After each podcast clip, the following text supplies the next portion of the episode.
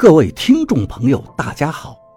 您现在收听的是长篇悬疑小说《夷陵轶事》，作者蛇从阁，演播老刘。第一百一十一章，霍师傅说道：“不是赵先生，我都不晓得现在是什么样子了。”我当初就答应过他，无论什么事情，只管打个招呼。还有，小王，你别以为你现在赶得动尸体了，出了火葬场你还是弄不动的。这里阴气重，尸体才听你的。出去了，你们还是要背。王八却是信心爆棚，没事没事，我已经会了。师傅给的书，上面的方法很管用的。霍师傅道：“给他穿衣服吧。”说着就去拿了一件寿衣出来，看向我，意思很明显，要我帮忙给尸体穿上。王八不知道施了个什么法术，那尸体就倒下了。王八稳稳地扶住，霍师傅把寿衣递给我，我拿着寿衣咬咬牙给尸体穿了起来。那个寿衣本来是个老头的。衣服小了一号，我穿起来艰难无比。不过尸体现在安静得很，还是勉强穿上了。霍师傅走到通道上，手脚麻利地把活动床都给推开。看来他是这里的老烧尸工了，黑暗中都无比熟悉。我和王八走出火化炉的车间，又到了户外。冷风吹来，我又开始发抖。王八向霍师傅拜了拜，我们走了。霍师傅笑着说：“看见你师傅了，就说我老霍蛮惦记他的，有时间来喝酒啊。”鬼才找你喝酒呢！我心里暗暗骂道。王八现在走一步，身上的铃铛就响一声，尸体就随着铃铛声一步一步地跟着他走。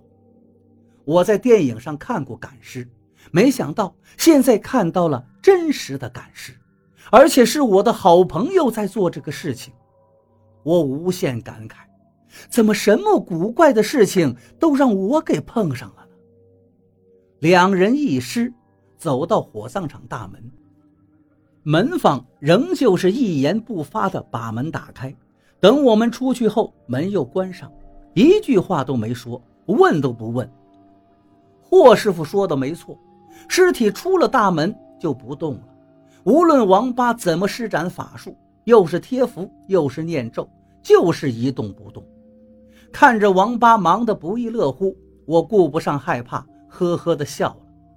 王八没了办法，正急得抓耳挠腮，那门房却又走出来，隔着栅栏门递了两根竹竿和一把绳子出来。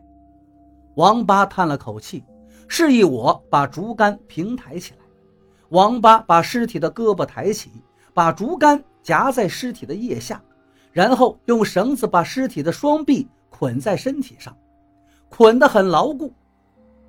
然后不说话，站到尸体的前面，把伸在尸体前方的竹竿用肩膀扛起。我一看，差点没把肚子笑破，哈哈哈！这就是赶尸呀，王八，原来这么简单呀！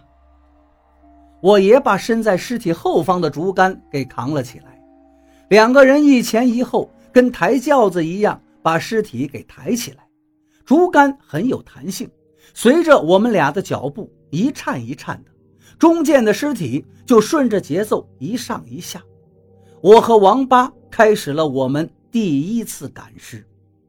大冬天的，很冷，又刮着风，风吹在山谷里，跟野猫叫唤一样。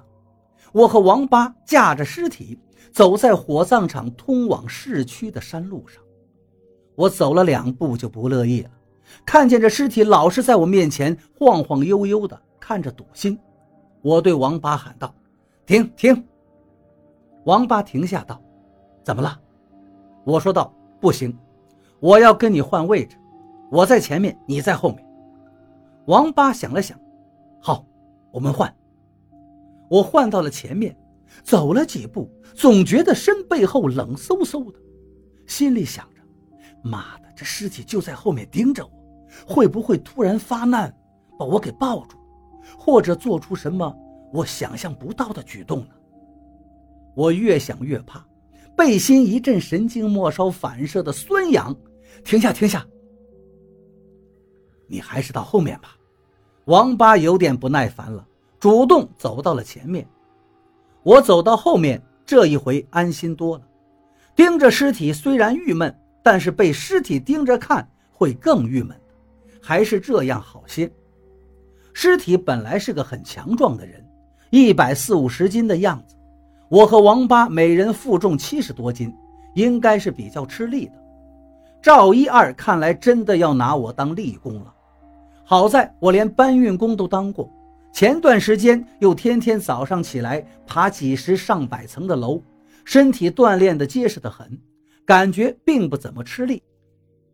可是王八养尊处优这么久了，也没见他锻炼过，可他好像也不累。